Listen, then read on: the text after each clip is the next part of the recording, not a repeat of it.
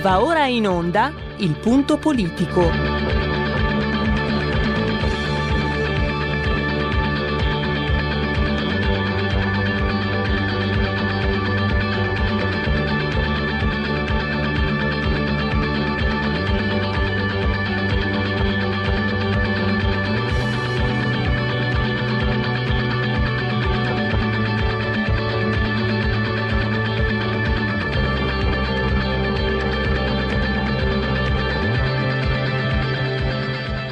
Ma se non state attenti, i media vi faranno odiare le persone oppresse e amare quelle che opprimono. Malcolm X. C'è una radio, Radio Padania, che io capita qualche volta di ascoltarla ed è veramente una paura ascoltarla, una, c'è una rabbia, una, un odio che è totale e non si può nemmeno pensare a fare spallucce, pensare che questo odio, siccome è irrazionale, occorre in qualche modo dimenticarlo. Occorre in qualche modo farlo rientrare nel dibattito politico. E poi sguatteri del padrone un cazzo. Sguatteri del padrone un beneamato cazzo. Vi invito però ad ascoltare ogni giorno per 5 minuti Radio Padania Libera.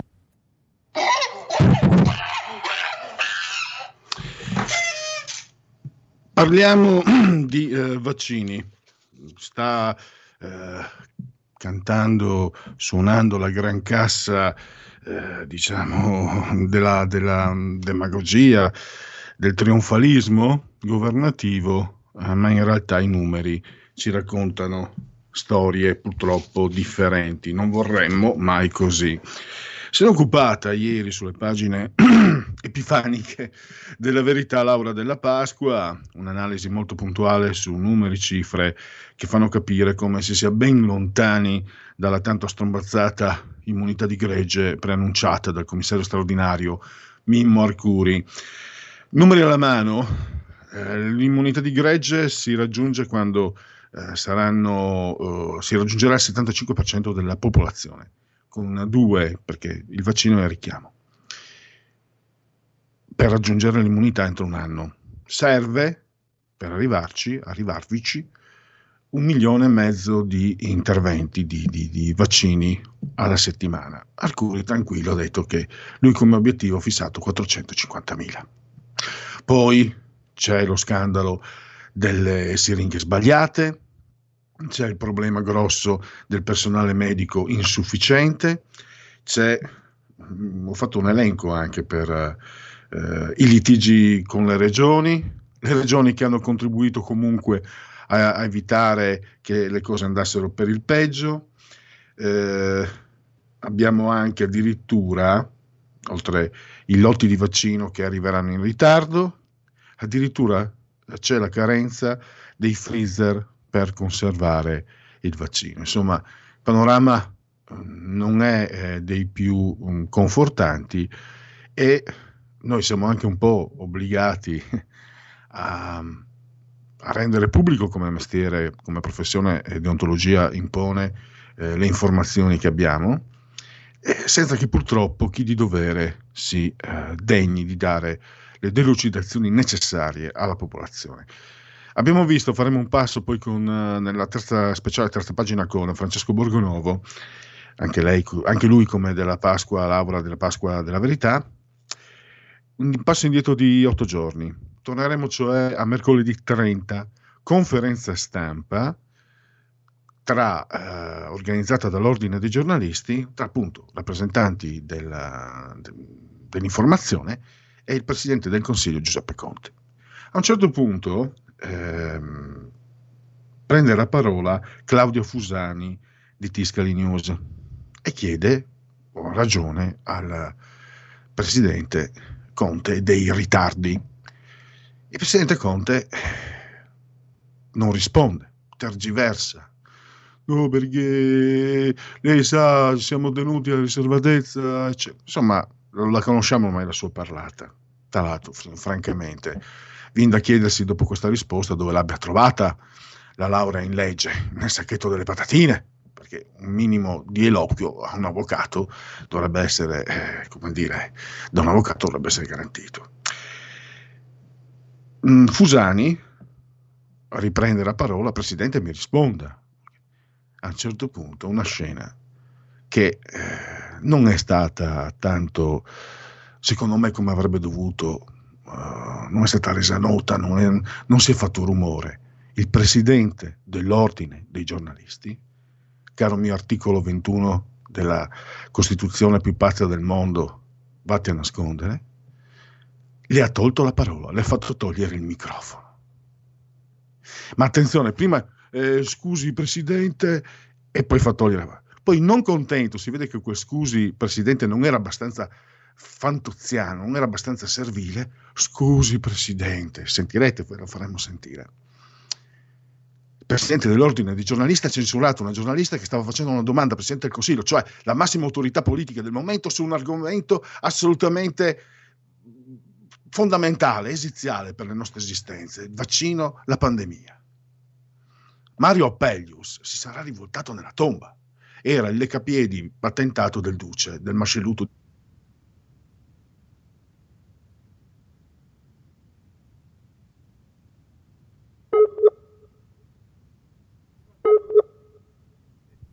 E abbiamo problemi di connessione e risolviamo al più presto.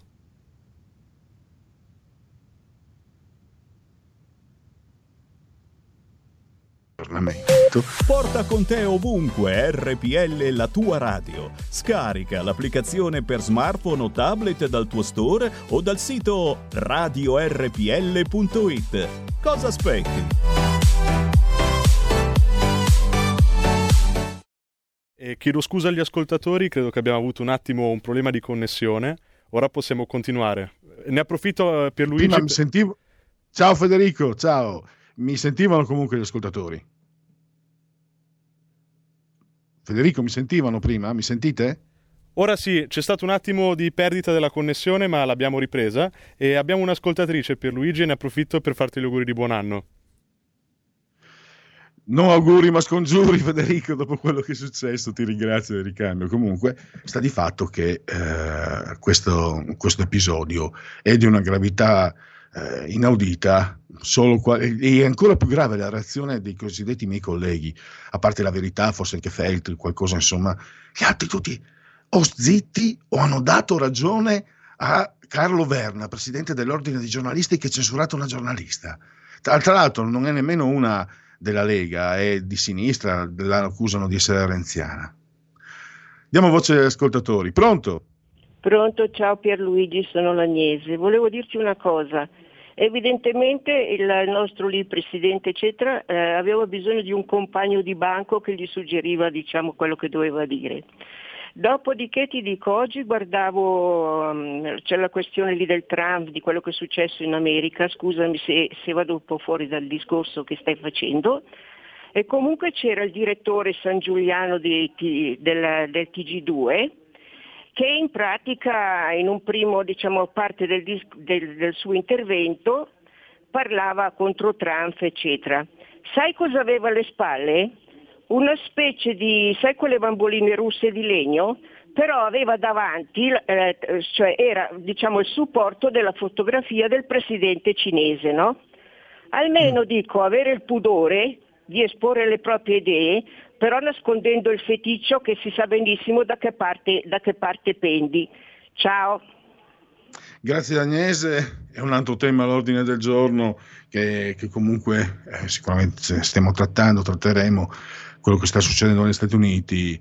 Eh, sapete io sono baresiarca, dico sempre quello che penso.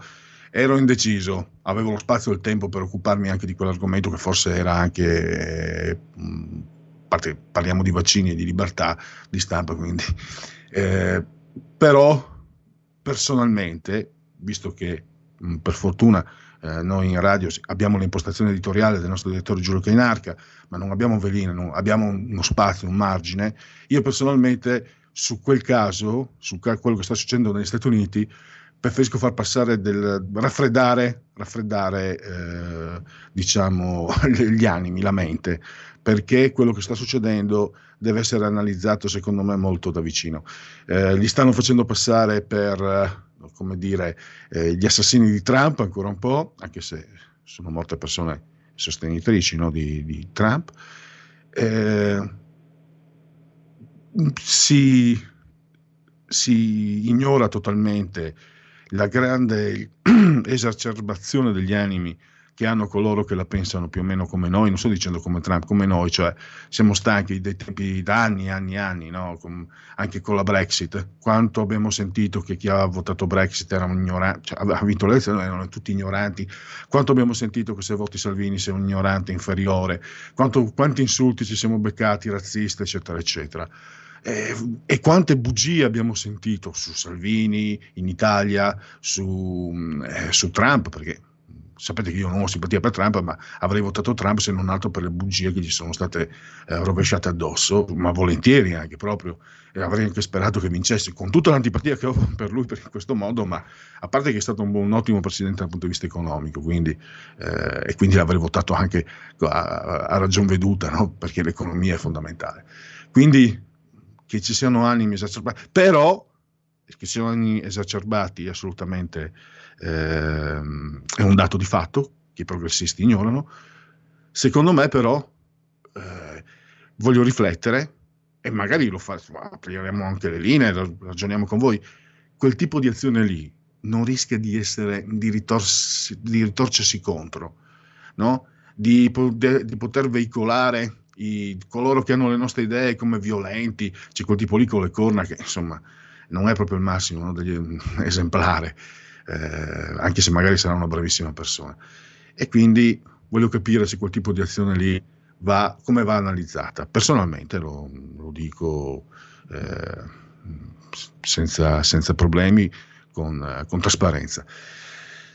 Va detto che questi che hanno occupato il Senato americano sono dei briganti, dipinti come dei briganti, invece le truppe dei Black, Black Matters che devastavano quartieri, aggredivano poliziotti e distruggevano automobili di persone che non c'entravano niente e quelli invece sono gli eroi. E questo è un dato di fatto che va, che va riflettuto.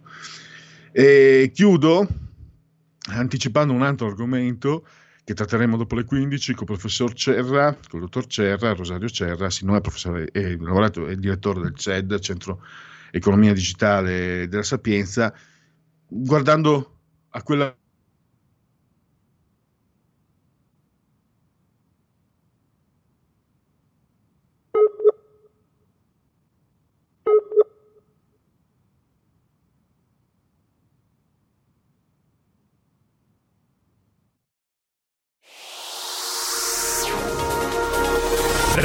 Exclusive Dance Chart. Exclusive Dance Chart.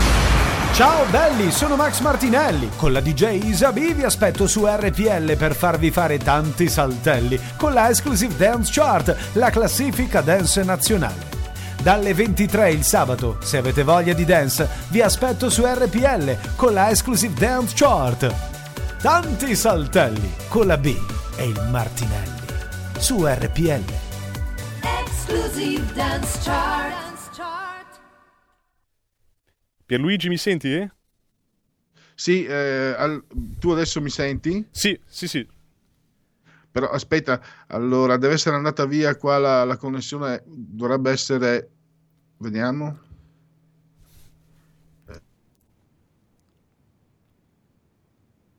via la connessione. Per ora ti sentiamo. Nel caso la prossima ah, volta. Mi sentite per ora. ecco, perfetto, è tornata. Chiedo scusa, chiedo scusa anche ai nostri tecnici, a Federico, dopo se c'è anche Giulione e Cesare Carnelli. Eh, non dipende da me, eh, la connessione eh, ha zoppicato, ha singhiozzato, ma adesso spero che mi eh, risentiate. Cioè, dicevo, non serve più la licenza di uccidere un agente dei servizi segreti, ma eh, serve forse la licenza da commercialista. E questo ha una sua rilevanza perché sui dati si giocano poi le strategie degli stati, le strategie economiche degli stati e quindi il controllo della sicurezza, cyber sicurezza, sicurezza informatica è un uh, punto fondamentale per la gestione del potere. Perché ma cosa pensavate che Renzi e Conte litigassero per il bene del paese? Su, dai. No, no, tra gli ascoltatori di RPL non c'è nessuno che, che lo pensasse. Adesso, adesso direi che eh, tra un minuto facciamo pas- partire, parlare per Spazio Parlamento eh, Paolo Paternoster eh, della Lega, mi sembra siano 5 minuti, e allora io ho il tempo materiale di espletare i convenevoli formulaici, i primi dell'anno, per quanto riguarda questo punto politico di RPL, la vostra voce, la vostra radio, chi si abbona a RPL campa oltre cent'anni, meditate gente, meditate. Aspetta che faccio sparire, ecco qua. allora, dicevo 5.1 gradi centigradi sopra lo zero temperatura esterna, mentre quella interna è 21, sempre sopra lo zero gradi centigradi. 149 metri separano il sottoscritto e anche Giulio Cesare Cannelli e anche il Giovin Virgulto Federico, che abbraccio, una voce nuova, RPL, dal livello del mare, siamo separati. Quando siete in simultanea con noi, eh, quando sono scoccate le 14.55 e eh, vi dico anche subito è il decimottavo giorno di nevoso, mese del calendario repubblicano, per i gregoriani il 358 giorno dell'anno, ne mancano 359 alla fine, alla fine di tutto. Per tutti noi invece è un giovedì Zoibe 7 di gennaio, anno domini 2021 e un abbraccio forte forte forte alla signora Clotilde alla signora Carmela, loro ci ascoltano dal televisore, il canale 740 740 e anche un saluto a chi ci ascolta grazie alle applicazioni dedicate a Android attraverso la Smart TV oppure eh, lo smartphone oppure eh, iPhone oppure anche grazie a chi ci ascolta attraverso Alexa, accendi RPL Radio e anche chi ci ascolta naturalmente cullato dall'agito suono digitale della Radio DAB e attraverso internet. Possiamo dare la parola a Spazio Parlamento. Qui Parlamento. Grazie Presidente, signor Sottosegretario Baretta. Parliamo dell'ordine del giorno 164 a prima mia firma che riguarda il, il CAV, le concessioni autostradali venete, una, un'azienda costituita nel, nel 2008, un'azienda completamente pubblica partecipata al 50% dalla Regione del Veneto e dal 50% da ANAS e quindi Ministero dei Trasporti. Ebbene, questa, questa azienda ha come, come scopo, come diciamo, attività principale, la concessione del, del passante di Mestre, la Padova-Venezia, la tangenziale di Mestre e poi il raccordo autostradale che dalla tangenziale di Mestre porta all'aeroporto Marco Polo. Questa, questa azienda termina la sua attività nel 2032, quando probabilmente sarà terminato appunto il pagamento del, del passante di Mestre, quella, quella via eh, fondamentale per la, nostra, per la nostra viabilità in Veneto che ha dato sollievo a tantissimi, a milioni, ogni anno milioni di, di persone che prima affollavano la tangenziale di Mestre, ora passano tranquillamente quel, quel raccordo, quel tratto di strada in tutta sicurezza, senza tante perdite di tempo come purtroppo avveniva una volta, pagando appunto una, una tariffa autostradale che viene incassata da CAV. Ora questo ordine del giorno mira a eh, far diventare CAV una vera concessione autostradale che quindi può tranquillamente vivere e lavorare oltre il 2032 e, e quindi una, una, concessionaria autostradale vera e propria che potrebbe gestire nel futuro anche altre tratte autostradali, una concessionaria autostradale completamente pubblica come, come predilige il governo eh, attuale. E quindi l'ordine del giorno mira appunto a far rivivere questa, questa azienda in parte veneta per i prossimi anni fino al 2060. È già stato presentato un piano di investimenti eh, importantissimo di 1 miliardo e 200 milioni di euro che fa parte del piano di investimenti di CAV, già approvato dall'Assemblea dei Soci e che verrà sottoposto al governo nelle prossime, nelle prossime settimane, nel prossimo periodo. Questo miliardo e 200 milioni di investimenti sarà eh, naturalmente effettuato, svolto e, e praticato in, nelle principali eh, autostrade venete, quindi Padova-Venezia, ma anche il raccordo di Mestre, per cercare di mettere in sicurezza quelle strade che oggi sono affollate di tantissimi eh, auto, ma soprattutto anche autotrasportatori che vengono un po' da tutta, da tutta Europa perché è una via fondamentale che collega l'est con l'ovest, dell'Europa. E quindi noi chiediamo al, al governo il l'approvazione di questo ordine del giorno perché ci sembra che sia fondamentale avere una concessionaria del nostro territorio che possa investire bene nel, nel Veneto dove stiamo aspettando l'autonomia ormai da tre anni da questo governo e eh, che sia appunto completamente pubblica come vuole il governo e quindi ci prefiggiamo che il governo accetti eh, questo ordine del giorno e lo metta su- sicuramente in pratica nel prossimo futuro. Grazie.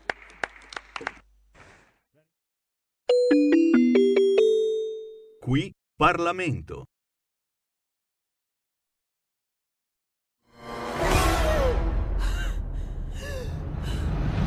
Pensa a respirare. Ora abbandonati. Che cosa vedi? Luce. Oscurità. L'equilibrio.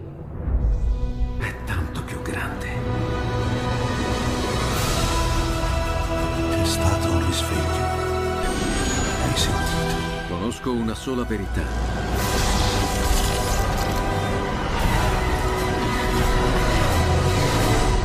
Movie Time ti fa entrare nel vivo del cinema, ti fa sentire come se fossi tu il protagonista del grande schermo.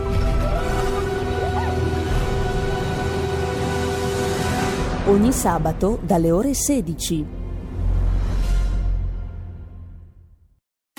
Hai sentito? Le radio italiane si mettono insieme per amore, per amore della radio. Una grande storia meritava uno straordinario futuro. Nasce l'app Radio Player Italia. 140 stazioni in una sola rete. Scegli la tua preferita e ascolta il suono perfetto del digitale. Gratis, senza registrazione, senza interruzioni. Compatibile con tutti i device. Naviga, esplora e scopri l'universo dell'audio. Ti sorprenderà. Scarica Radio Player Italia. Il futuro batte con la radio nel cuore. Anche RPL è disponibile su Radio Player Italia.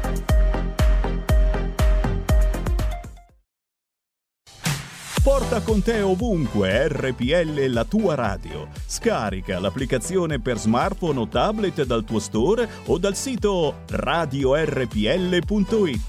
Cosa aspetti?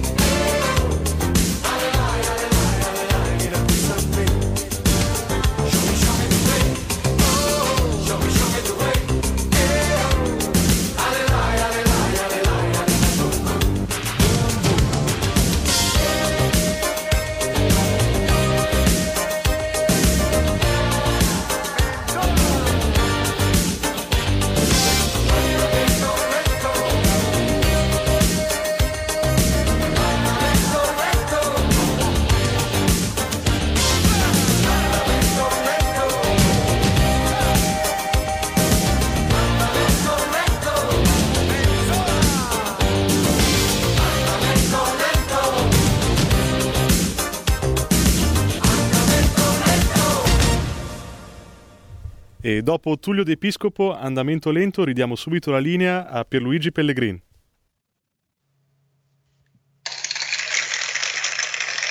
E noi diamo subito gli applausi al grande Federico per la sua proposta musicale agli ascoltatori di RPL e ehm, complimenti anche per eh, la capacità di spaziare nei generi e, e anche nei periodi. No? Eh, è una qualità che apprezzo e che va ancora di più apprezzata in un ragazzo giovane, segno di una uh, predisposizione intelligente alla curiosità, alla conoscenza. Questo lo dico anche non necessariamente uh, concordando con i gusti, non mi interessa nulla. Bravo Federico.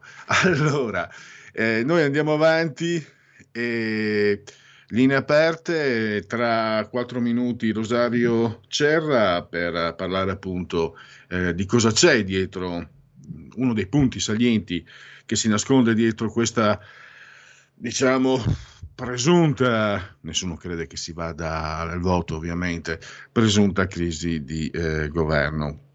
E anzi io direi, direi con l'ausilio di, dei nostri tecnici di passare se eh, è tutto pronto si potrebbe passare a Segui la Lega, primo Segui la Lega dell'anno.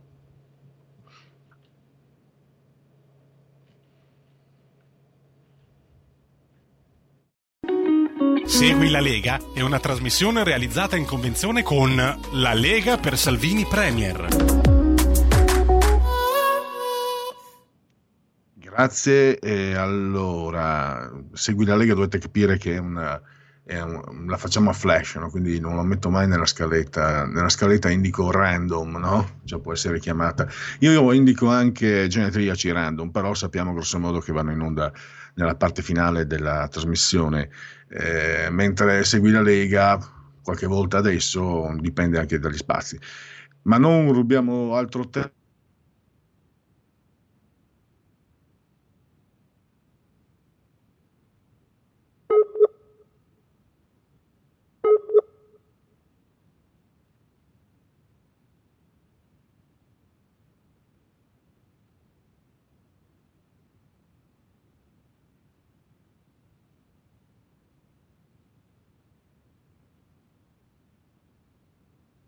abbiamo di nuovo problemi tecnici, adesso risolviamo. E eh, vediamo se c'è qualche, qualche problemino. Eh, sei di nuovo in onda, di... Pierluigi?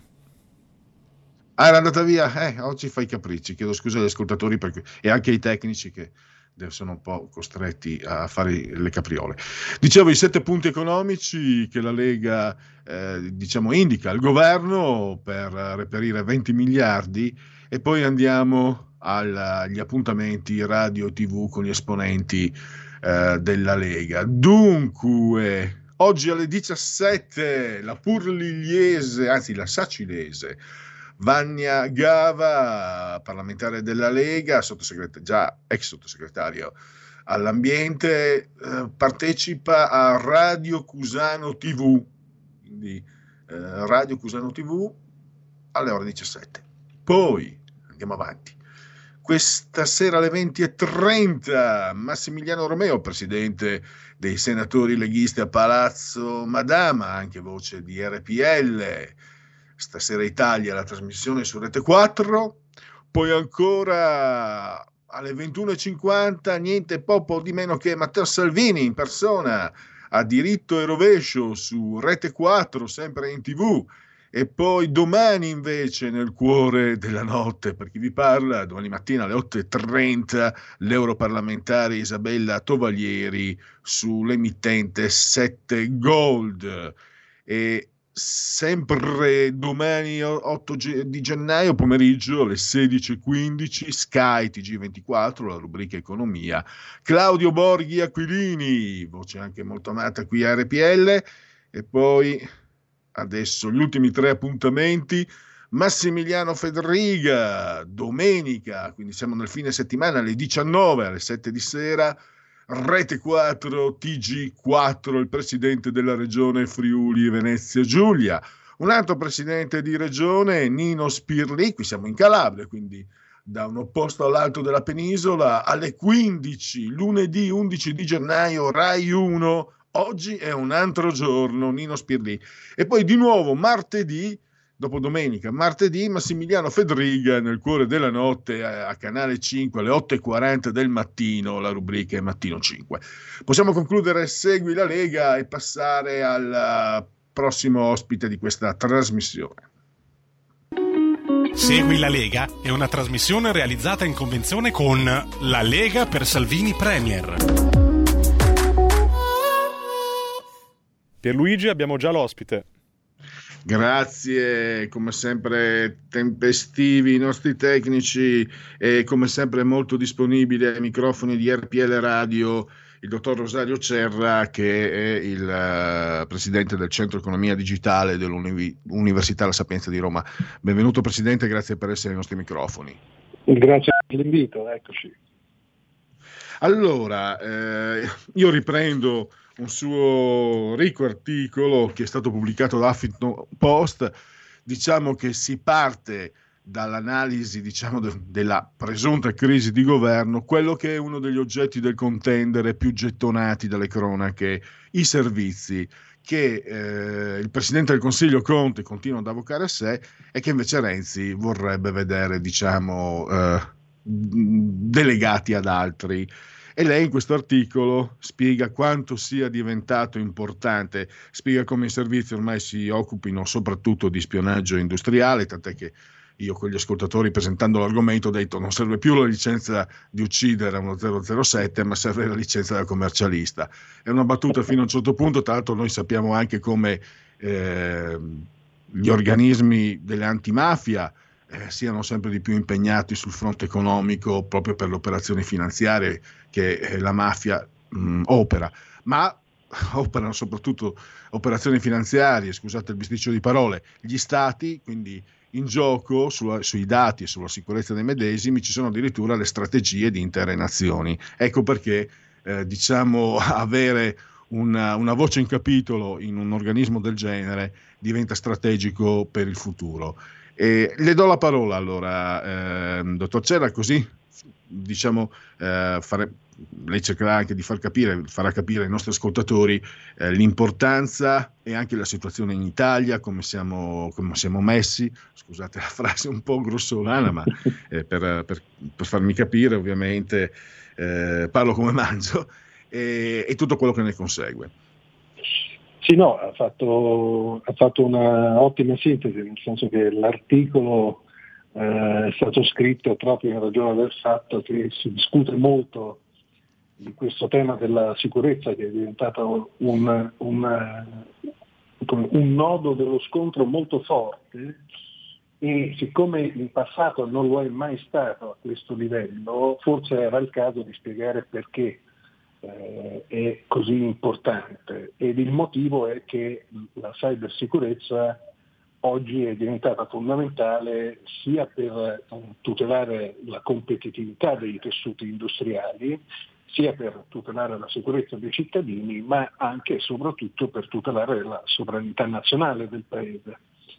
E tanto è vero che eh, non se ne parla molto, ma il, eh, l'Europa, oltre ad aver fatto il piano di dire, eh, ripresa e resilienza economica, eh, ha lavorato anche su un piano che si chiama allo stesso modo, piano di sicurezza e resilienza cibernetica. Quindi di fatto ha inquadrato uh, il problema in maniera molto forte e quest'anno e gli anni a seguire... Saranno... Mi perdoni, dottor Cerra, eh, sì. resilienza, volevo magari eh, soffermarmi sì, solo un istante, significa adattamento, si usa molto, no? però magari sì, non tutti... No, ma è, faccio un esempio molto, molto semplice, che è quello del materasso. La resilienza è noi ci sdraiamo sul materasso, ci rialziamo, il tempo che il materasso ci, ci mette a tornare praticamente come era prima. E quindi di fatto si tratta di una capacità di recupero. Eh, succede un problema, eh, quanto tempo ci mettiamo a recuperare o quanto tempo ci mettiamo a tornare o ad andare avanti.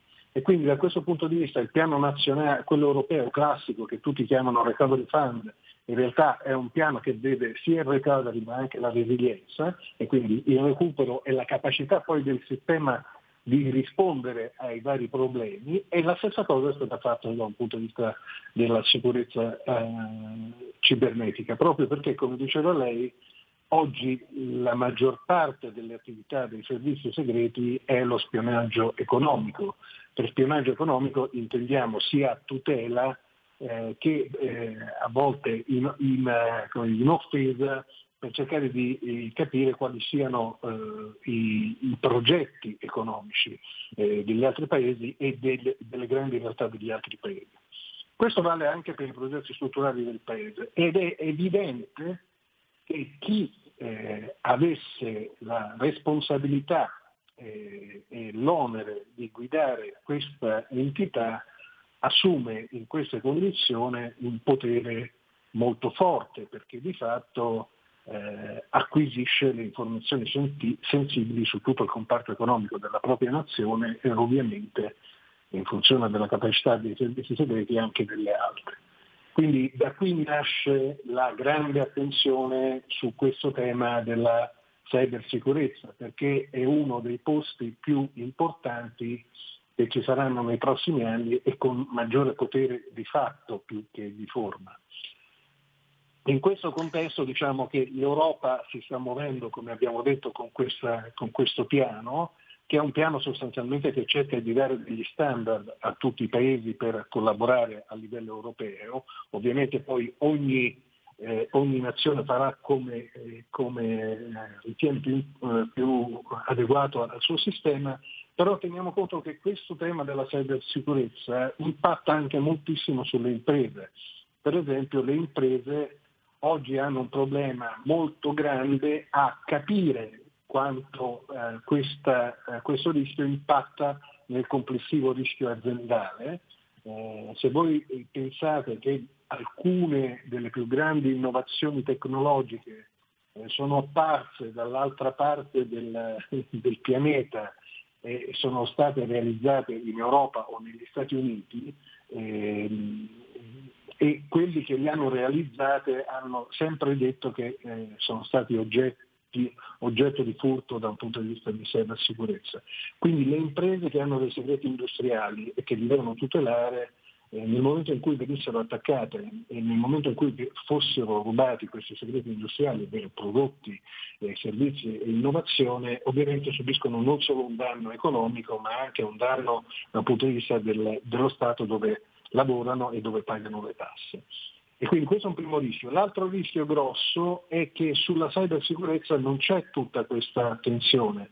Allora molto lavoro va fatto sulla consapevolezza dei, dei consigli di amministrazione eh, di tutte le aziende per far sì che eh, si adottino sane strategie di, cyber, di cybersicurezza, cioè eh, sane strategie da un punto di vista del, dei consigli di amministrazione significa che ognuno dei, eh, dei consiglieri deve avere ben chiaro il rischio che si corre da un punto di vista informatico quando non si tutelano le proprie, eh, le proprie truppe.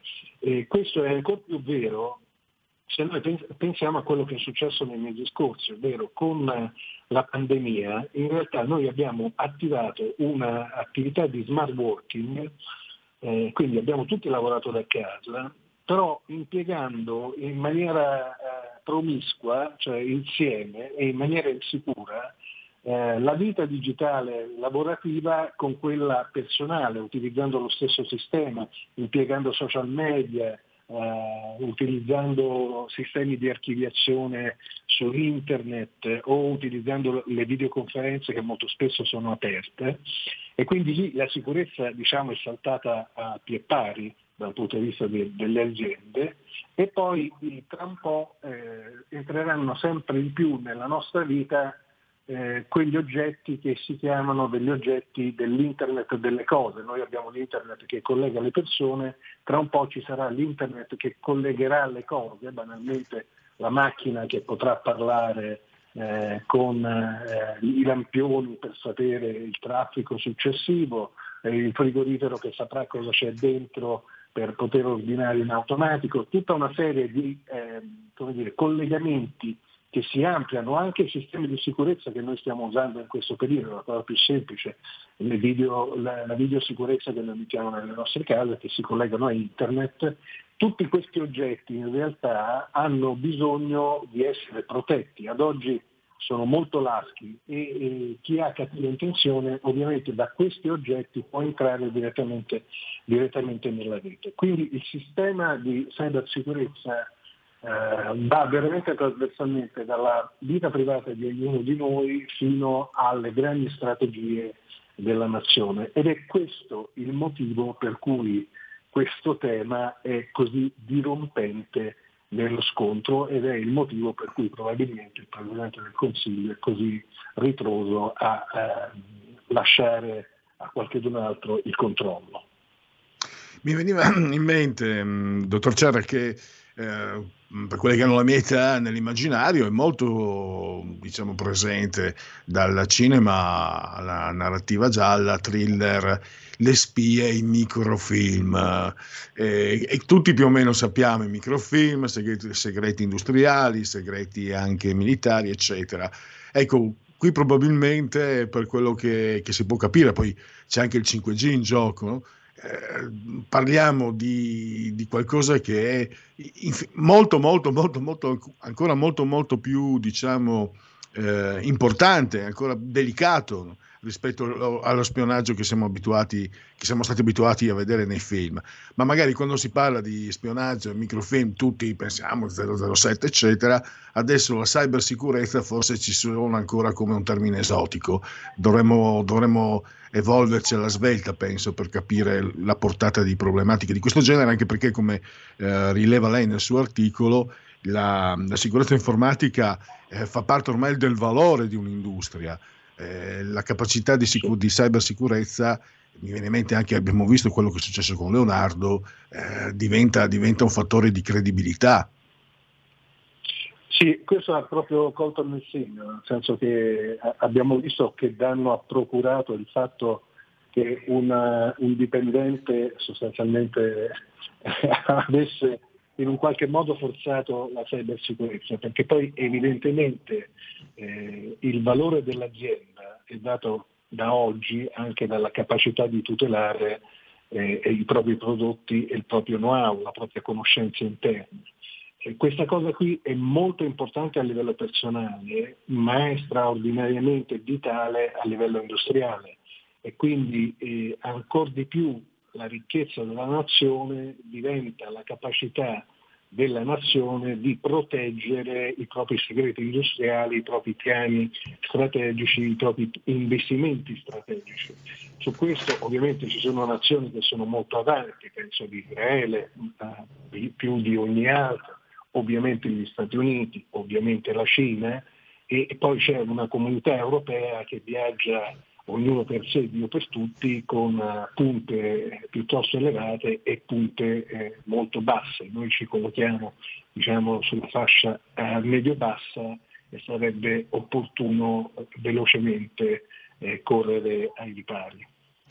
Ecco, infatti ehm, lei parla anche eh, dice è stato sì introdotto il piano nazionale per la protezione informatica e la sicurezza informatica, protezione ciber, eh, cibernetica, però da quel che ho capito da, del suo articolo, sì, eh, è un buon inizio, mi sembra di aver capito, eh, subito le do la parola, ma non è come si pensa eh, chi ben comincia a metà dell'opera, mi sembra che sia solo l'inizio, se non arriva anche il resto eh, rischiamo di trovarci molto molto in ritardo.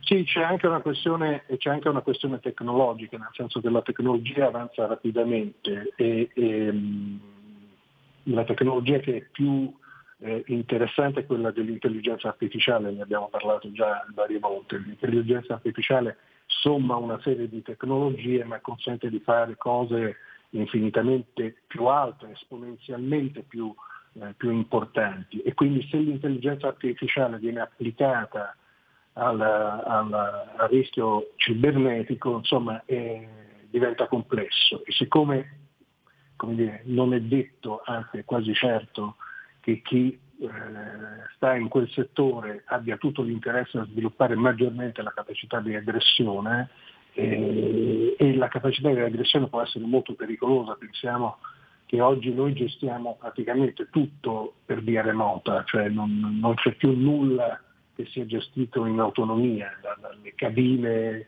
tecniche ai treni, al, agli aerei che atterrano in automatico, cioè c'è tutto un mondo che ormai viaggia solo ed esclusivamente per via eh, cibernetica e quindi la sicurezza di questi processi, di questi flussi, di questi dati è assolutamente prioritaria perché rischiamo veramente di, di avere dei danni molto forti.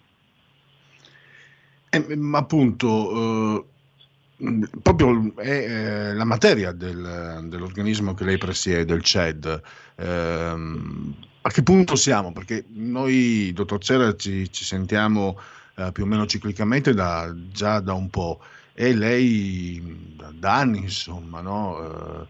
Eh, è anche una mission nel, nella quale mi sembra di intravedere anche una forte, una, una forte, partecipazione anche personale, cioè non fa solo, lei non, non cerca solo di fare con coscienza il suo lavoro, ma eh, ha una, proprio una forma mentis, una partecipazione molto, molto forte, eh, quasi, quasi, personale mi viene da dire, ed è un complimento, è eh, il mio. E volevo capire, perché comunque portato avanti con la massima professionalità, abbiamo visto insomma anche il libro bianco dell'economia digitale, le personalità coinvolte, eccetera. Ecco, adesso che siamo all'inizio di quest'anno, cosa, cosa possiamo dire dello status quo e, e di quelle che possono essere delle indicazioni o delle previsioni? Allora, rispetto allo status quo, eh, ovviamente l'Italia è, è, sempre da un punto di vista digitale purtroppo eh, un po' arretrata, perché non siamo mai partiti eh, con eh, la consapevolezza che il digitale sarebbe stata la soluzione.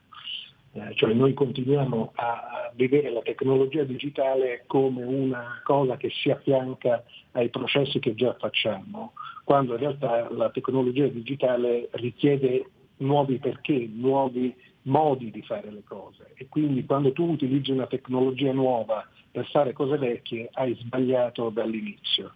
Quindi noi abbiamo avuto questo atteggiamento e eh, ci siamo sempre trovati, eh, d'altra parte le analisi che fa l'Europa, per cui siamo l'ultimo paese in Europa come competenze digitali, insomma l'ultimo paese, neanche il, il penultimo, proprio l'ultimo, insomma, eh, ci dovrebbe far riflettere. Cosa bisognerebbe fare da un punto di vista tecnico sulla, sulla cyber security? Eh, ovviamente sono cose tecniche, ma noi abbiamo dato anche quattro indicazioni di massima. Uno è sviluppare iniziative per favorire l'integrazione dei processi di sicurezza informatica all'interno delle dinamiche aziendali. Insomma, la, la cyber sicurezza deve diventare un sistema ordinario di protezione delle aziende. L'altro, ripensare i sistemi di certificazione della cyber security secondo nuovi approcci, perché noi dire, ragioniamo sempre con eh, logiche un po' da avvocati, no? per cui dire, certifichiamo un processo di sicurezza ma eh, la tecnologia va avanti in maniera molto, molto veloce e quel protocollo viene superato nell'arco di, di, poche ore e quindi bisognerebbe ragionare su sicurezze dinamiche. L'altro è favorire il coordinamento tra attori pubblici e privati coinvolti nel sistema della cybersicurezza. È evidente che in questo caso mettere più intelligenze insieme è meglio perché proteggere della pubblica amministrazione o proteggere un'azienda in un qualche modo è la stessa cosa. E quindi sarebbe bene mettere insieme tutti. E ultimo sviluppare delle iniziative per favorire l'integrazione dei processi di quello che chiamavamo resilienza, quindi la capacità di riprendersi informatica all'interno delle dinamiche aziendali, perché voi dovete pensare che anche sotto attacco alcune alcuni servizi devono funzionare, faccio un esempio molto banale, noi siamo un ospedale, tutto è centralizzato, e viene gestito l'ossigeno e tutti i medicinali per via informatica, ah, subiamo un attacco e a quel punto non possiamo più erogare il servizio ai malati, questo è impensabile. No? Quindi questi sono le quattro, i quattro stimoli che eh, abbiamo dato e ovviamente come sempre incrociamo le dita che qualcuno dall'altra parte ascolti. Ecco, allora chiudiamo incrociando le dita. Gesti apotropaici necessari, visto che poi cosa è successo nel 2020. Grazie ancora al direttore del Centro Economia Digitale dell'Università La Sapienza, Rosario Cerra. Grazie e a risentirci. Grazie a lei. Pronto? Avvocato, Mi dica. c'è bisogno di lei. L'avvocato risponde. Ogni venerdì dalle 18.30 con l'avvocato Celeste Collovati. Solo su RPL, la tua radio. Stai ascoltando RPL. la tua voce libera, senza filtri né censura. La tua radio. Ehi, sveglia! Chi ha parlato? Sono io, la Digital Radio. Anche in camera mia? Ma non abitavi nella mia auto? Analogico che non sei altro. Per tua informazione, da quest'anno mi puoi ascoltare nelle auto nuove, in casa e dovunque ci sia una radio. Eh sì, da quest'anno dove c'è radio c'è DAB. Ascolta le tue radio preferite con il suono perfetto della Digital Radio e scopri tanti contenuti extra. Sì, però svegliati, eh. Dibidi dobidi dab. Anche RPL, la tua radio, è in Digital Radio. Porta con te ovunque RPL la tua radio. Scarica l'applicazione per smartphone o tablet dal tuo store o dal sito radiorpl.it. Cosa aspetti?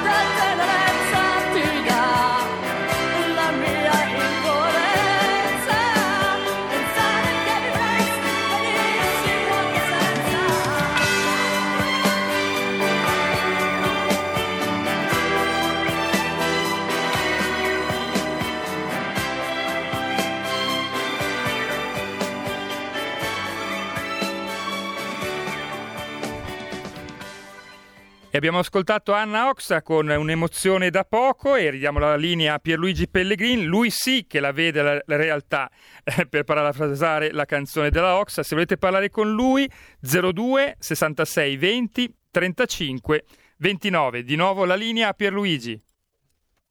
Grazie, ecco tornato Giulio Cesare Carnelli. Applausi, applausi anche per lui fragorosi per i nostri tecnici, loro lì fisicamente, eroicamente negli studi e io qui da remoto a proteggere le mie, le mie stanche ossa dalle Pierluigi, minacce una chiamata. epidemiologiche. Non ho sentito, scusa Giulio. Una chiamata subito per te. Ah, perfetto. La parola chi ce l'ha? Pronto?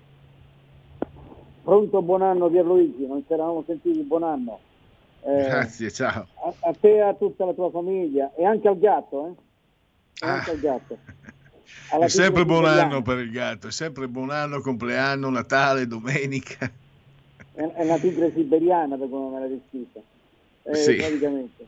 Eh, allora, io posso dire, perché qui deve essere questa radio, che Dio ce la conservi ancora per molto tempo, un'oasi di libertà. Ho sentito in questi due giorni, da ieri sera che sento, scusami, eh, un'orgia di stronzate, di politicamente corretto, di politicamente corretto, di snielamenti, di dolcinature. Ieri avevamo, facevo zapping con la tv, caro Pierluigi, avevamo la passionaria dei salottini radical chic di Repubblica, la compagna Barbara Palombelli, la reginetta del circolo canottieri Aniene, delle frequentazioni de- de- della gente che piace, insomma. insomma. Proprio- è scandalo, colpo di Stato, una vergogna, cosa. Ma vede, io penso che uno dei motivi, vedi per Luigi, per cui la Lega forse sta perdendo un patrimonio di voti, stava al 34, oggi sta al 24, ma non è che quei voti sono andati dall'altra parte politica, sono andati ancora più a destra, si sta fottendo la Meloni. Perché oggi se c'è una genia di gente, che è proprio i cosiddetti moderati, che sono gli incazzati neri, sono quelli. Io adesso non sto a dire, ci sono troppe cose oscure di quello che è successo ieri, non sappiamo come un paese super blindato con la CIA, con l'FBI, i servizi segreti, questi sono entrati facilmente, come ha fatto giustamente notare Paragoni ieri, chi li ha fatti entrare, a chi è servito. Io penso che eh, a, a Trump gli hanno fatto un bel trappolone, lui ingenuamente ci è cascato ma c'è un'America veramente incazzata nera. Io sono in contatto con un mio amico, te l'ho detto, che è stato 12 anni a Filadelfia. Non è un movimento di Washington, le manifestazioni si stanno susseguendo in tutto il paese. C'è un- una metà di media che si sente defraudata. E dire come complottisti, caro Pierluigi, a questa radio bisogna dirlo anche a qualcuno che conduce la mattina, non è che, sono dei negazionisti, che se lo sono inventati. Ormai le prove dei brogli elettorali spuntano da ogni parte d'America, sono decine di migliaia di persone che hanno fatto eh, di- dichiarazioni giurate. In America se fai lo spergiuro vai in galera per vent'anni. Ormai sono talmente tante le discrasie tra votanti, non votanti, morti, non morti, sono innumerevoli. Però vedo che tutto questo mainstream, tutto questo politicamente corretto, dagli al mostro Trump, al criminale Trump, a, a quello delle persone che è il colpo di Stato e tutti questi pseudo intellettualogi di sinistra che brindavano alle prese dei palazzi d'inverno quando le rivoluzioni si facevano come una volta e adesso per un attacco al Parlamento fatto da 200-300 sconsiderati pensando che fuori c'erano 100.000 persone con vecchi, donne, ba- bambini, famiglie intere che, che ma- manifestavano. Io pensavo che da questa radio si so- sorgesse, non so, un- uno spontaneo basta, basta con queste cazzate, basta con questo politicamente basta con questo tenebramento delle menti. E basta anche con questa telefonata, non peraltro, ma perché fra un minuto avremo l'ospite e Pierluigi abbiamo ancora due chiamate per te. Ah beh, allora vi, vi chiedo, mh, vi chiedo quindi eh, massima sintesi per dare spazio a tutti. Pronto? Sì, buonasera signor Pellegrini Lisetta, bentornato. Grazie. Allora, signor Pellegrini, eh, io volevo parlare di Renzi perché non si sa, o almeno io non riesco a capire questo, se lei è più bravo me lo spiega, questa diffida no, che c'è fra Renzi e Conte sui servizi segreti, io mi chiedo il perché. Secondo me è, è noto che Conte no, per nessuna ragione al mondo vorrebbe delegare il controllo dei servizi di sicurezza. Si dice che mh, per tradizione al Presidente del Consiglio spetta la direzione dell'intelligence. Si dice anche che per questo compito assai impegnativo occorre una certa preparazione di base, di cui Conte sicuramente non è fornito. E naturalmente lo stesso Conte vuol tenersi per sé tutto il potere, secondo me, senza delegarlo a nessuno e non ha mai mollato. È questo che Renzi vorrebbe puntare e per quale scopo? Noi naturalmente, signor Pellegrini, la verità non la sapremo mai. La saluto, buonasera. Ringraziamo Lisetta e passiamo alla prossima chiamata. Prego. Pronto? Sì, pronto. Sì, sì, chiamo dal Veneto. Eh, volevo tornare un po' sull'argomento di prima, quello della cybersicurezza, no? Eh, dicendo che se c'è bisogno di cybersicurezza è appunto per il fatto che moltissime cose, eh, servizi, so, sono eh, svolti da remoto, ma eh, si faceva l'esempio delle ferrovie, degli scambi, dei capitreni, delle stazioni, tutte quelle cose là. No? Ma allora ehm, vuol dire che in, invece della manualità, cioè del fatto che ci sia qualcuno che effettivamente fa queste cose, c'è eh, un servizio fatto da eh, un computer sostanzialmente e un programma che ci viene venduto. Allora noi invece di pagare la gente per fare fisicamente questi lavori qua, paghiamo eh, al, al, loro posto un programma che ci viene venduto da chi poi alla fine le tasse qui in Italia non le paga. Perché non è che una volta venduto il programma mh, abbiamo risolto il problema e quindi non abbiamo più spese, perché quel programma ha bisogno di manutenzione, ha bisogno di rinnovamento e abbiamo sempre bisogno di queste eh, aziende che, eh, ripeto, ci vendono servizi e poi nella maggior parte dei casi tasse non ne pagano. Ma allora eh, è questo il futuro? Cioè, è questo verso quello in cui vogliamo andare? La politica, politica non ha niente da dire eh, riguardo a questo argomento. Grazie, ti ascolto, ciao. Eh, grazie mm, al nostro ascoltatore. Eh, purtroppo mm, oggi ho qui, eh, diciamo, la mia postazione eh, casalinga qualche, qualche problema di, mm, eh, con la connessione internet, quindi non sono riuscito eh, né a sentire la signora Lisetta, non l'ho sentita quasi per nulla, mi dispiace, la ringrazio comunque e ho, ho, afferrato qualcosa del nostro ascoltatore, sì, la politica eh, deve intervenire, l'abbiamo sentito anche da parte del nostro precedente ospite, il dottor Cerra.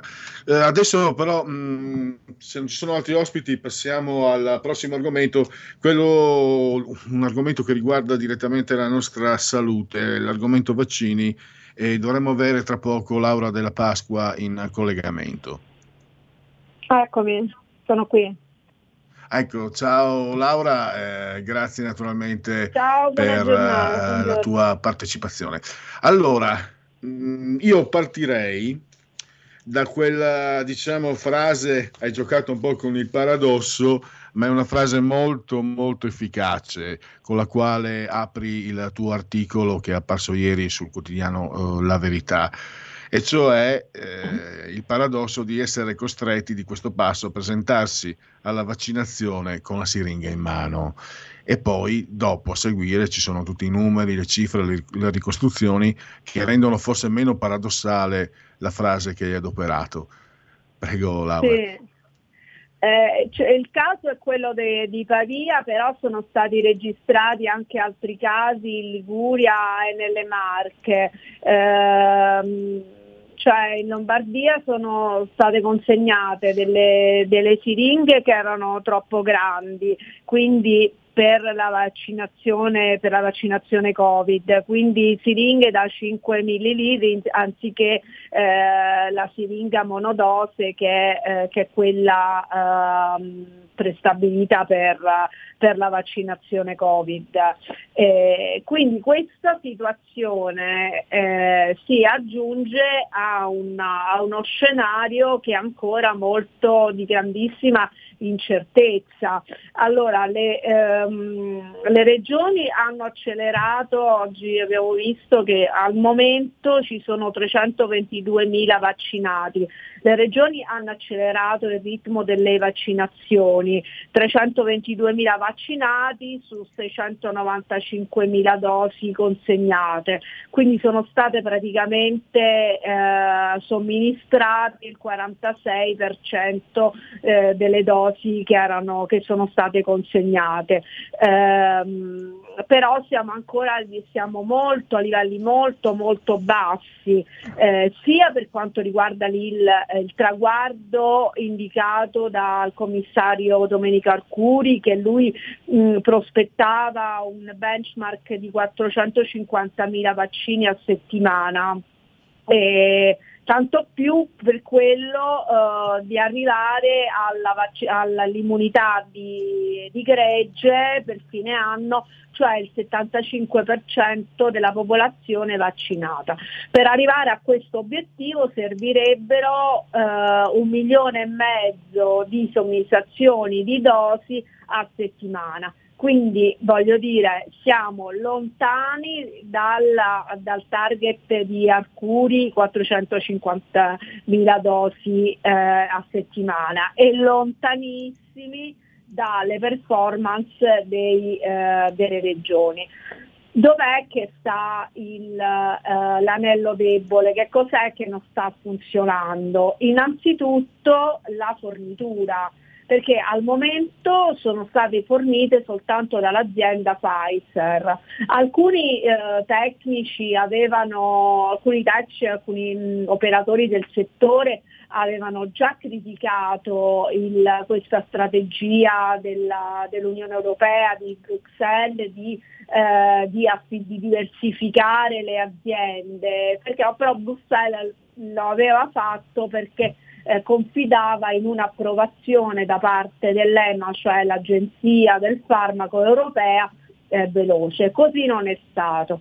Ma non solo um, le autorizzazioni eh, delle altre case farmaceutiche, quindi Moderna, AstraZeneca, eh, Sanofi marciano a rilento, abbiamo visto che Moderna è arriva alla, l'autorizzazione è arrivata ieri, ehm, con tanti diciamo, punti interrogativi sull'efficacia di questo vaccino. Ma per quanto riguarda la Pfizer, la Pfizer avrebbe mh, dovuto eh, consegnare eh, ieri praticamente 215.000 dosi, cioè la seconda tranche, in realtà ne ha consegnate meno della metà. Ora, ehm, che cosa sta succedendo? Perché si procede così lentamente? Al momento la consegna non sta che questa consegna rallentata non sta creando dei problemi perché le regioni comunque non hanno ancora come dire, eh, carburato il, il piano di vaccinazione, ma qualora dovessero accelerare, avere ritmi più stringati, si porrebbe il problema della mancanza delle forniture. E su questo diciamo c'è un piccolo giallo, nel senso che ehm, si, mh, mm, si, teme, cioè la voce che gira l'illazione, è che la Pfizer ehm, abbia deciso di, ehm, di fornire eh, ad un prezzo prezzo maggiorato eh, la fornitura del suo vaccino eh, a pa- alcuni paesi extra, eh, extra europei. Tant'è vero che questa casa farmaceutica non ha comunicato in, in anticipo che la fornitura non sarebbe stata completa, cioè arrivano dei lotti a singhiozzo. Mm, e questo diciamo, rallenta, uh, rallenta tutto il processo. Questo naturalmente, a questo contesto internazionale, abbiamo detto la, ehm, il vaccino Moderna è stato approvato ieri, il vaccino eh, AstraZeneca eh, dovrebbe ricevere il via libera tra fine, eh, fine del mese, fine gennaio e i primi di febbraio. Una cosa che tra l'altro c'è una lentezza che a me sembra assurda dal momento che al vaccino AstraZeneca ha partecipato anche un'azienda, uh, un'azienda italiana, quindi voglio dire mh, la sperimentazione dovrebbe essere stata più veloce e quindi l'autorizzazione arrivare prima. Altro giallo su questa cosa, siccome AstraZeneca verrebbe a costare meno e eh, ad avere una logistica ehm, più facile perché ehm, costa, allora, costa, meno di, dello Pfizer eh, e logistica più facile perché mh, non necessita uh, per la conservazione di uh, frigoriferi tempera- che scendono a temperature sotto i 75 gradi, i 75 gradi sotto zero, eh, mentre eh, sarebbe, cioè, sarebbero mh, possibili, disponibili soltanto eh, i comuni, diciamo, i frigoriferi con, uh, con un livello sotto zero molto molto più, insomma, eh, molto più disponibile, più eh, diciamo quasi di uso, eh, di uso comune. E, ehm, e al, diciamo sì, anche su questo c'erano state alcune illazioni per cui si era data la precedenza a Pfizer perché comunque costava di più, insomma voglio dire, mh, poi ehm, ci si mette sempre di mezzo il, il business. A questo, um, a questo, diciamo, um, diciamo, a questo contesto internazionale si aggiungono le difficoltà a livello nazionale. Mm, eh, la struttura commissariale di Arcuri ehm, da noi interpellata ha fatto sapere che per esempio i centri di somministrazione le primule, quelle grissate, grissatissime, presentate, vabbè, insomma con un'architettura particolare, dovrebbero arrivare, bene che vada, a marzo, ma sono legate alla, all'arrivo, della, all'arrivo di, eh, di una quantità considerevole di vaccini. Cioè è tutta una catena, cioè se i vaccini non arrivano se non ci sono um, autorizzazioni non, arri- non, vengono installati nemmeno questi centri, eh, di centri di somministrazione. Tra l'altro non si sa ancora come le persone saranno um, convocate, chiamate, a vaccinarsi, cioè se ci sarà, riceveranno una lettera a casa, quindi per via postale, se si eh, ricorrerà a un'applicazione sullo smartphone, se sarà eh, utilizzata la stessa applicazione di Immuni che insomma abbiamo visto non è stata, non ha avuto un grandissimo, eh, un grandissimo successo. Tra l'altro voglio dire, siccome la priorità è per persone anziane, over, diciamo, over 80, i metodi, usare i metodi tecnologici, boh, non lo so fino a che punto eh, può, essere, può essere percorribile. Ecco. Tra, tra um, le, le varie problematiche che quindi fanno, rendono purtroppo possibile, plausibile il rinvio calende gre- alle calende greche no? Della, dell'immunità sì. di gregge eh, anche i numeri stessi, no? tu spieghi ci vuole un milione e mezzo alla, alla settimana, invece Arcuri lo ha fissato eh, l'obiettivo 450.000.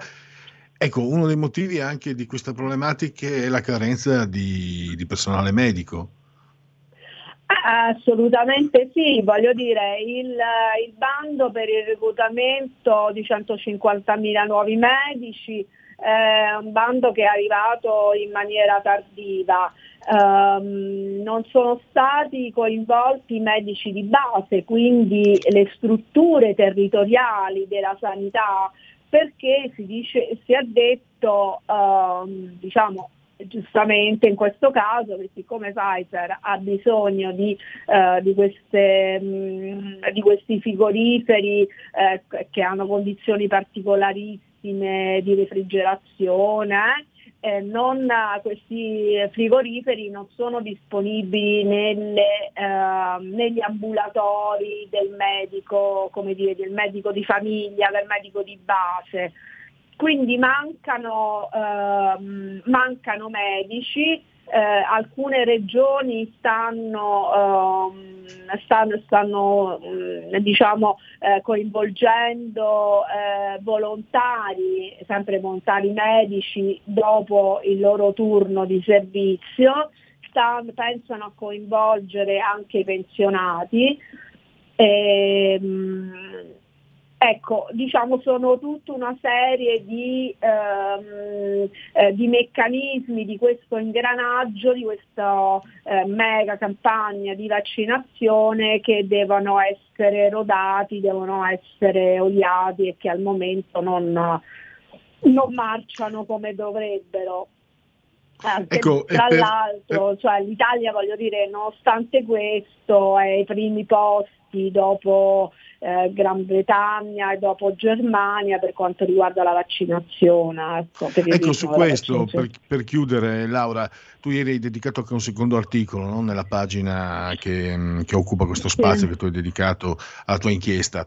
Eh, questo, diciamo, mh, regioni che in qualche modo sono- sarebbero state scippate nei meriti dal governo.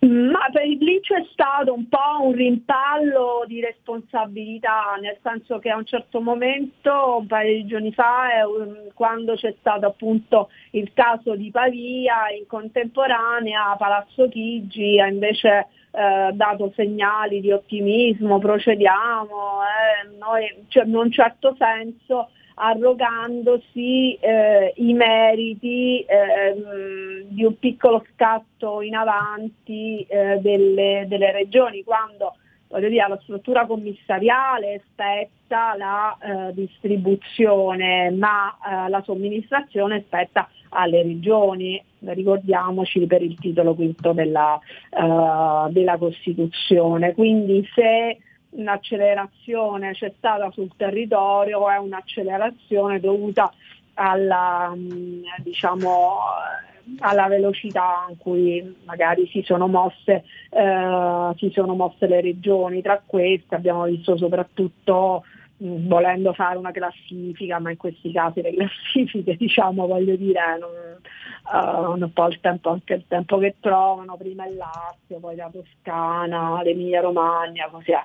Ehm, quindi eh, diciamo che eh, la logistica in questo caso non, ehm, non premia eh, la struttura commissariale, prima per quanto riguarda appunto la distribuzione del- eh, dei vaccini e poi per l'avvio dell'organizzazione della campagna di massa. Al momento siamo soltanto per il personale medico ehm, e medico sanitario e per ehm, e gli ospiti eh, delle, delle- delle case di riposo dell'RSA, quindi siamo ancora un po' siamo alla fase iniziale, quando come si entrerà nel vivo, cioè si comincerà a vaccinare veramente tutta la popolazione, allora cioè, mh, ecco, il discorso bisognerà affrontare l'organizzazione in maniera più, in maniera più capillare.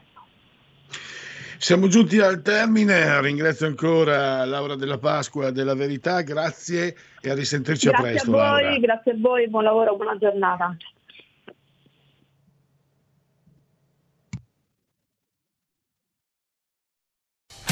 Porta con te ovunque RPL la tua radio. Scarica l'applicazione per smartphone o tablet dal tuo store o dal sito radiorpl.it. Cosa aspetti?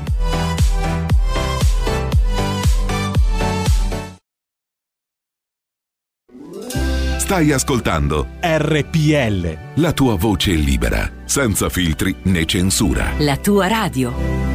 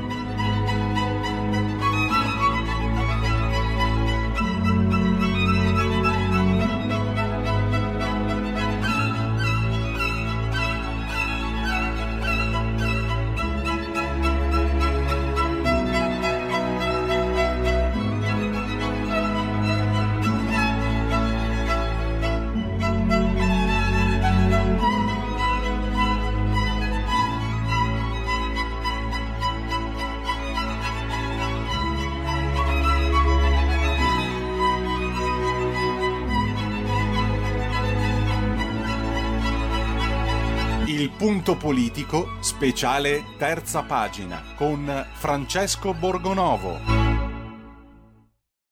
Dice, dice, dice, in questo periodo sono arrivati, sono arrivati un, sacco di, un sacco di ultimatum, però ciascuno di noi nei propri appunti, nella propria memoria, sa, si ricorda che le era stato chiesto fin da luglio di fare mente locale su questo recovery plan, le era stato chiesto più volte sia dallo stesso Presidente, dallo stesso segretario Zingaretti, una svolta di fare presto. Allora la domanda è questa, siccome è da tempo che le viene chiesto di cambiare il timing e di cambiare l'approccio, perché questo non è stato fatto prima? E glielo chiedo non per tornare sul passato, ma perché se non si capiscono gli errori è del passato e magari si rifanno anche nel, nel futuro. Quindi perché siamo arrivati a questo punto con questo ritardo. Le chiedo se la sua squadra di governo è ancora la più bella del mondo, come lei ha detto, e infine perché il Parlamento, scusi se cambio tema, non ha ancora ricevuto un cronoprogramma preciso sulla vaccinazione in questo Paese. Grazie. Eh, per quanto riguarda il tempo, guardi, eh, nel mese di agosto faremmo un torto sia a tutti i ministri che compongono il CIAE, perché quello è l'organismo eh, entro, nel cui ambito abbiamo lavorato per preparare questo documento e per selezionare tutti i progetti. Sia faremo un torto al Ministro per gli Affari Europei Amendola che ha coordinato i lavori del CIAE e a tutti i ministri che hanno lavorato e a tutte le amministrazioni periferiche, a, a sindaci, però scusi se mi fa finire, poi le, se vuole replicare la lascio replicare. Non ci sono i progetti, Presidente, non sono ancora disponibili. Allora, eh, allora eh, guardi, i progetti, siamo partiti a oltre 600 progetti. Ci sono delle persone, rispettiamo chi sta lavorando, ha lavorato agosto, non sono mai andati in vacanza. Abbiamo lavorato, ripeto, le stavo dicendo, presso, vuole, lei deve comprendere che c'è una riservatezza quando si lavora, non è che se non mettiamo 600 progetti, non, a un certo punto c'è stato un documento sui giornali che ha diffuso quelli che erano 600, oltre 600 progetti. Ci siamo affrettati a dire che era un documento già superato perché eravamo andati ben oltre e li avevamo selezionati. Lei non può pensare che eh, i progetti che verranno poi sintetizzati politicamente per scelte politiche nello schema definitivo sono nati dal nulla. Per elaborare questi progetti noi abbiamo, siamo partiti lontano, c'è stato un confronto, e lei ricorderà Villa Panfini, con tutte le forze, le energie e i migliori del Paese. Sono arrivati oltre 600 progetti, stiamo lavorando, i ministri, tutti i ministri, anche di Italia Viva, hanno lavorato per dare il loro contributo. Si è arrivati a questo, a questo diciamo, uh, documento tecnico dove adesso ci sono 50-52 progetti e guardi che i progetti non significa scrivere un titolo, i progetti, quando poi vedrete alla fine come vengono presentati, sono progetti che devono valutare tutti gli impatti economico, finanziario, sociale, eh, di sostenibilità da tutti i punti di vista. Sono, ogni progetto avrà centinaia di pagine. Il, per questo Recovery Fund forse non ci rendiamo conto che noi dobbiamo declinare esattamente un cronoprogramma quindi assolutamente si è lavorato notte e giorno, anche, anche ad agosto, le assicuro anche ad agosto. Abbiamo fatto varie riunioni anche ad agosto. Adesso è il momento, quello che in questo momento... Allora perché fa... oh, no, oggi... no, un attimo, Presidente, mi scusi, intervengo io perché sono un fanatico dell'articolo 3 della Costituzione, è uguale per tutti, non ci sono repliche, anzi prego la portavoce Elide Giordani di fare in modo che chi fa la domanda, dopo aver fatto la domanda, vada al suo posto e chi deve successivamente intervenire si prepara sul parchetto. Mi scusi Presidente, ma spettava come dire, a me come in qualche modo moderatore ristabilire delle regole uguali per tutte. Ti chiedo scusa Claudia. Eh, ti ringrazio per avermi ringraziato, ma non può, non può essere diverso il trattamento per tutti i colleghi, Una... tra tutti i colleghi in sala. Non disturbate ecco, il manovratore. Se posso intervenire io adesso, non era Fantozzi quello che avete sentito, ma era il presidente dell'ordine dei giornalisti, Carlo Verna, che censurava una giornalista che stava facendo delle domande anche importanti, visto che si parla di salute, si parla di virus, al presidente del Consiglio, cioè al massimo potere politico in carica. E eh, al riguardo chiedo scusa magari Francesco aveva già sentito questo, questa parte, volevo farla sentire agli ascoltatori perché è passata un po' di sfuggita, era il 30, credo, pomeriggio, eh, tarda, tarda mattinata pomeriggio, quindi poi non se ne è parlato molto, ma io mi permetto di dire, per quello che vale il mio parere, che si tratta di un episodio gravissimo. Fate voi se mh, preferite rifarvi ai soviet di Stalin o a quello che Gadda chiamava il merda, cioè Mussolini che controllava l'ordine dei giornalisti, sta di fatto che il fatto, l'episodio per me è gravissimo, ne parlavo con un amico, dicevo sarebbe venuto giù il mondo in altri casi, ed è altrettanto grave che, salvo poche eccezioni, il mondo dei giornalisti o abbia taciuto o abbia addirittura, addirittura applaudito a questo Carlo Verna che si è permesso di censurare. Tanto nemmeno una giornalista leghista, ma una giornalista di sinistra, eh, considerata di sinistra, vicina a Renziani, eccetera, eccetera. Insomma. Scusa Francesco, mi sono dilungato e appunto ti ho, ti ho chiamato ben, bentornato, cioè no, no tu, ci sempre, tu, ci sei sempre stato, ero io che ho bigiato, ho fatto quella roba tremenda e vergognosa che si chiama ferie. E, e benvenuto e naturalmente grazie per essere qui e naturalmente un tuo giudizio su quello che è successo. Allora, intanto ciao Pierluigi bentornato, ben ritrovato. Eh, guarda, è un po' quello che, come mm, hai detto, alcuni colleghi hanno applaudito, è un po' quello che è successo ieri eh, quando Twitter ha deciso di censurare eh, i commenti di Donald Trump. No? C'erano giornalisti che invocavano la censura del Presidente degli Stati Uniti, e perché c'è sempre qualcuno no, che è più realista del re, no? che è pronto a a, alla sottomissione volontaria.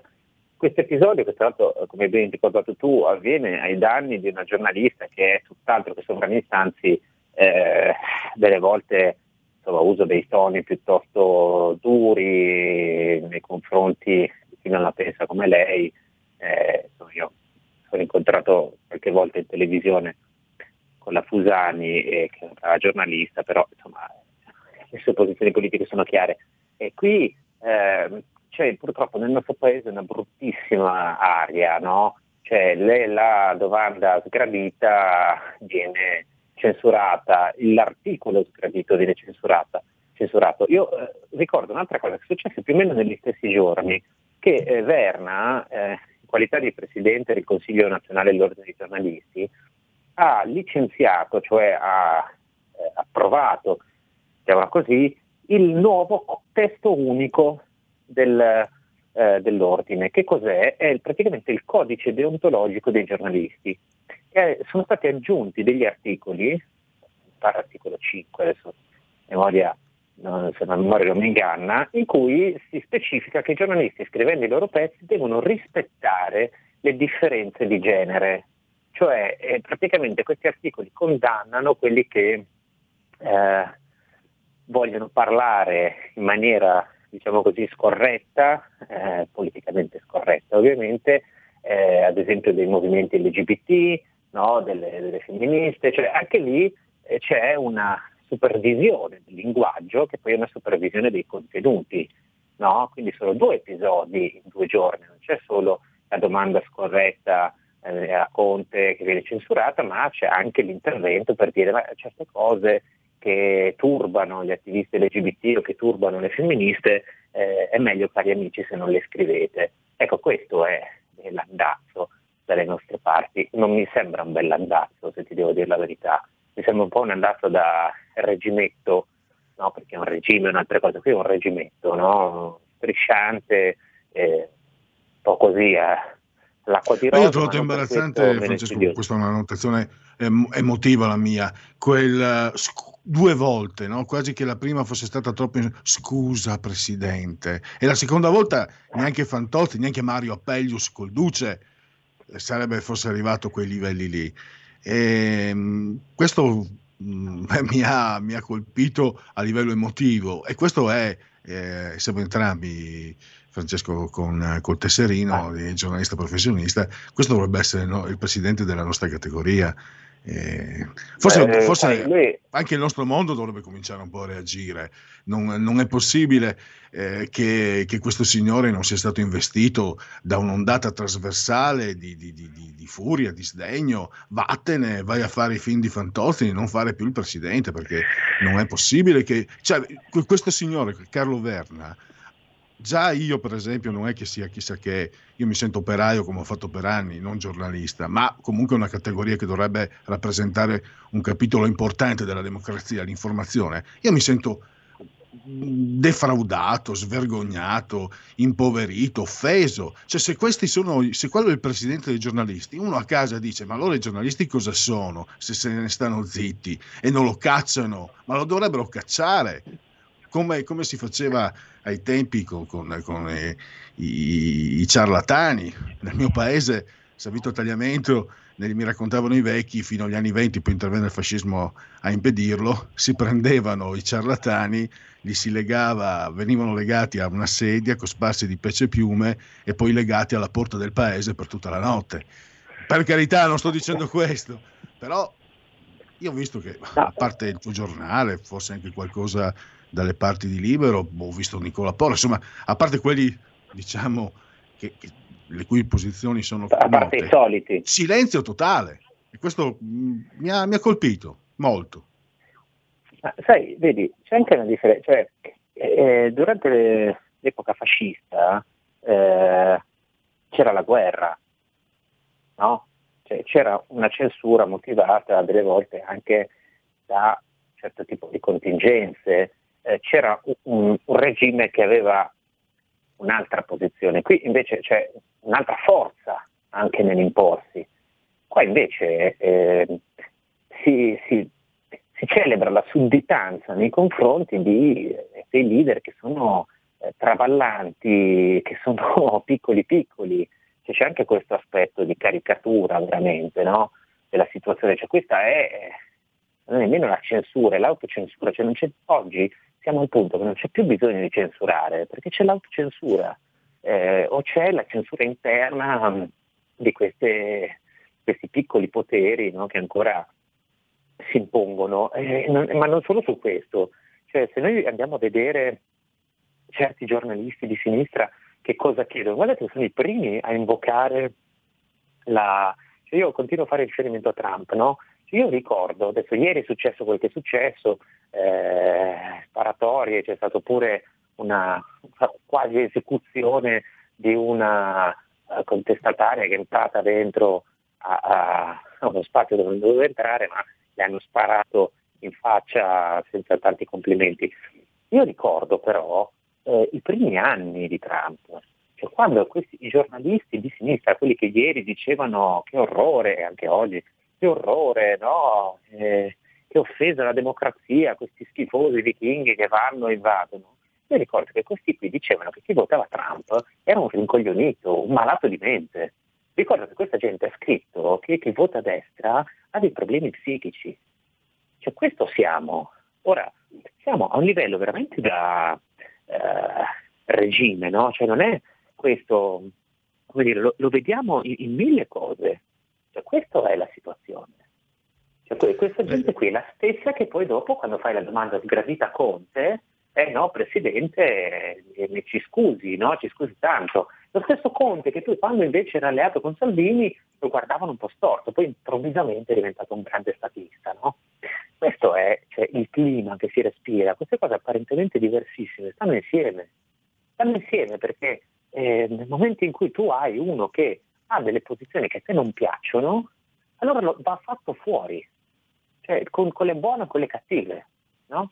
Eh, ieri per tornare a trama hanno ammazzato una persona, poi voglio dire, eh, ci sono state delle elezioni, saranno state tutti i brogli, i pasticci che volete, però insomma, la, la, scena che si è vista non era edificante, quindi lungi a me difendere gente con le corna che va a occupare sì, eh, però, le Francesco, della politica.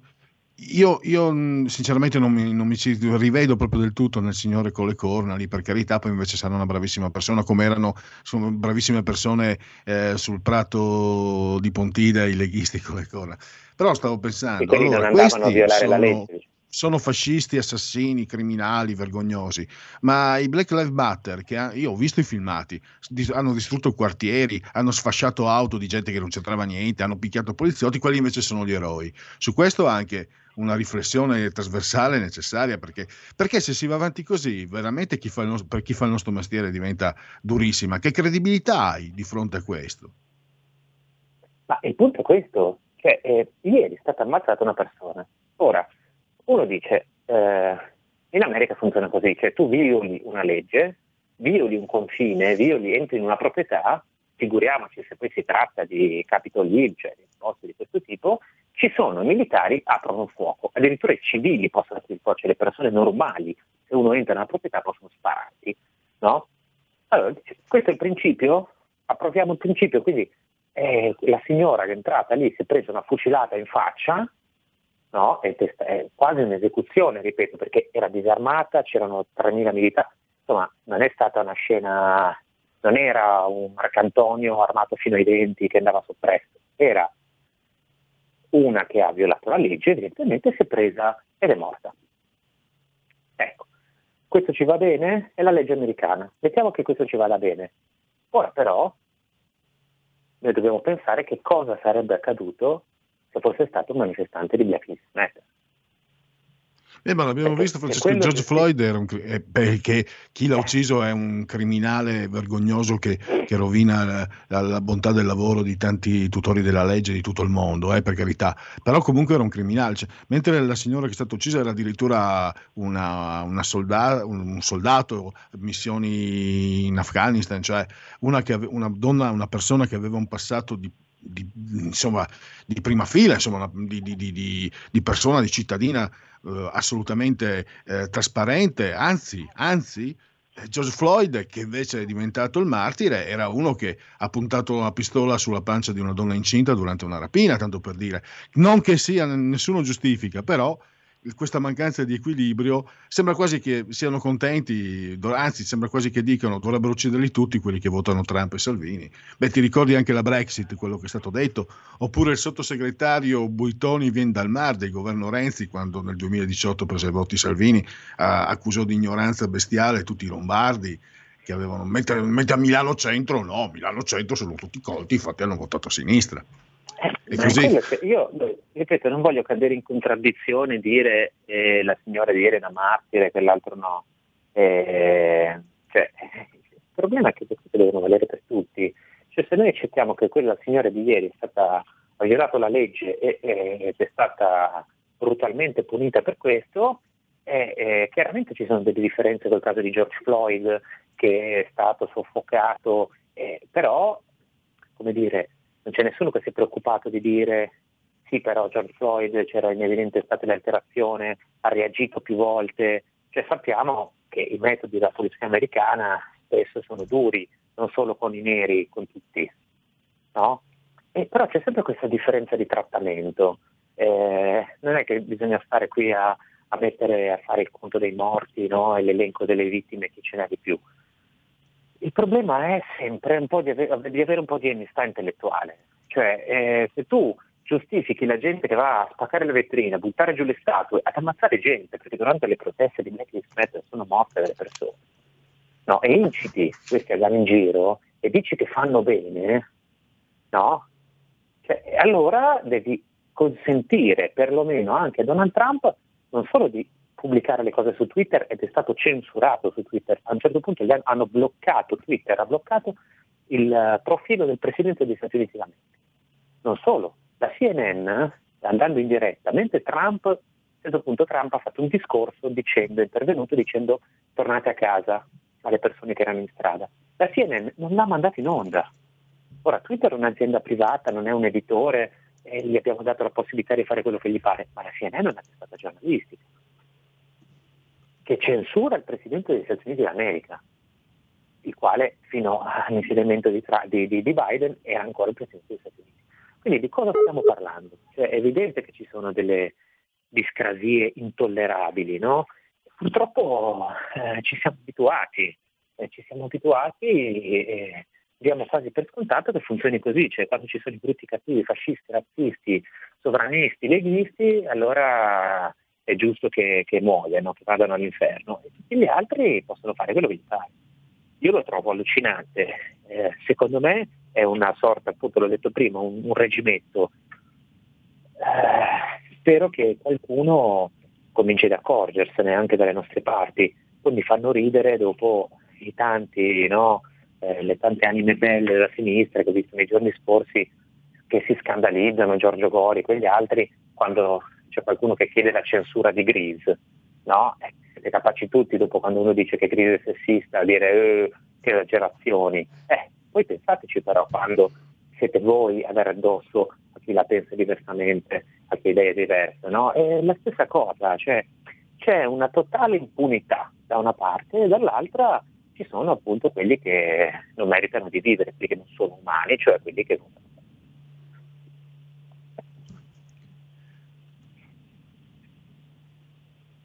Ecco, Pierluigi, al momento non ti sentiamo. Eh, Ora sì, ora sì. perso.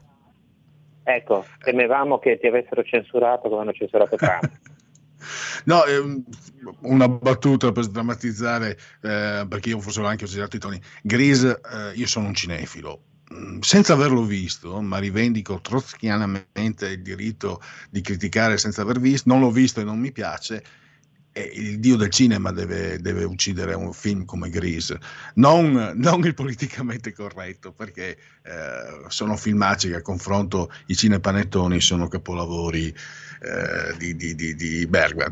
Vabbè, una battuta finale che magari spero mi perdonerete. Francesco, per il momento dobbiamo chiudere, io ti ringrazio davvero e l'appuntamento domani, domani mattina alle 9.30, se volevi magari mh, ricordare il tuo appuntamento di domani con eh, doppio, domani Sì, alle no- mattina alle domani- 9.30. Non anticipo niente, ma domani mattina alle 9.30 ritorniamo e chi vuole insomma, l'appuntamento su RPL eh, potete anche chiamare, telefonare, condividere, comunque staremo sulla, sull'attualità, per ora non, non vi dico di più, ma ci saranno delle cose belle.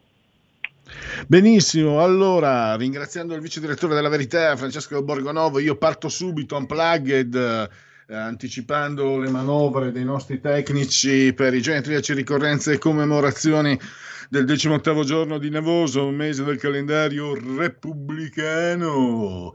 Per i gregoriani è il 300 no, il settimo giorno dell'anno, 358 al termine, anzi sì, 358 al termine, alla fine, per tutti è un giovedì Soibe, 7 di gennaio, anno 2020. Nel 2015 l'attacco a Charlie Hebdo, eh, tra l'altro ho visto su, uh, credo sia l'Espresso, eh, due persone coinvolte nella strage del Bataclan, la, la, donna aveva perso il compagno e lui era uno di coloro che avevano salvato più vite umane, si sono fidanzati e lo spirito era, vedete che bello, eh? la strage islamica che ha contribuito a far sbocciare un amore, altro che quelli che se ne lamentano. E loro sono fatti così. 7 di gennaio nati, dunque abbiamo eh, Vincenzo Buonassisi, l'almanacco del giorno dopo, il PC è stato segretario dall'84 all'88 Alessandro Natta e poi Franco De Benedetti, il fratello di fratello dell'ingegnere. Lui però eh, non ha eh, separato la particella D dal cognome, De Benedetti l'ha fatto per darsi un'aurea eh, nobiliare, invece Franco De Benedetti, eh, che è stato anche mh, senatore di, dei PD e SDS, questo non l'ha fatto. Carlo Fuscagni, TV7, me lo ricordo. Eh, sua mamma era la segretaria di Togliatti, Giuliano Ferrara. Graziano Bini, l'Inter di Bersellini. E poi abbiamo eh, Conte Vattene. Ecco, quando dico Conte Vattene, non pensiate che sia solo critica politica. Eh, quando dico è necessario che Conte se ne vada ieri, non è solo una critica politica. E anche se dico è necessario che i Conte pugliesi se ne vadano immediatamente, meglio se ieri, non è una critica politica. Dannazione. Poi abbiamo il grande Yumi Hake, musicista giapponese, eh, bossa nova però, e, mh, ha contribuito alla colonna sonora del film di, di Pina e di Herzog. E sta, ha scritto le, la, la, musica delle Olimpiadi del 2020 che 2020-2021 sono spostate al 2021 a Tokyo. Nicolas Cage nipote d'arte, nipote di Francis Ford Coppola, pensate, ha vinto anche un Oscar, due nomination, pazzesco, e piace lui come attore, non è che sia bravo. E poi in casa Lega, auguri a Marco Maggioni, 16 e 28, vediamo se riesco, un, un sondaggio, mi fai fare un sondaggio, Giulio, sulla caduta del governo, analisi politica, ci dice sciogliere le Camere al 32%, reincaricare Conte 21%, reincaricare Conte per terzo governo 13%, fidare una personalità riconosciuta 22%, il 12% non sa, non sa, non sa, e poi Ipsos abbiamo Lega 23,5%, PD 20,2%, 5 Stelle 16%, Fratelli d'Italia 16%, Forza Italia 9,3%, Italia Viva eh, 3% e poi gli altri non tempo a leggerli, questo qua ultimissimo, eh, scenari politici, Lega 23,2, PD 20,1, Fratelli d'Italia 16,1, 5 Stelle 14, Forza Italia 10,4, Italia Viva di Renzi 2,9. Basta stop, ringrazio i grandi tecnici, Federico Giulio Cesare Carnelli, un mix di giovinezza ed esperienza micidiale, vincente e grazie naturalmente a tutti coloro che hanno scelto RPL, la vostra voce e la vostra radio, il pirotecnico Rebelota del Marciano Pinti. Grazie a tutti e risentirci domani. Avete ascoltato il punto politico.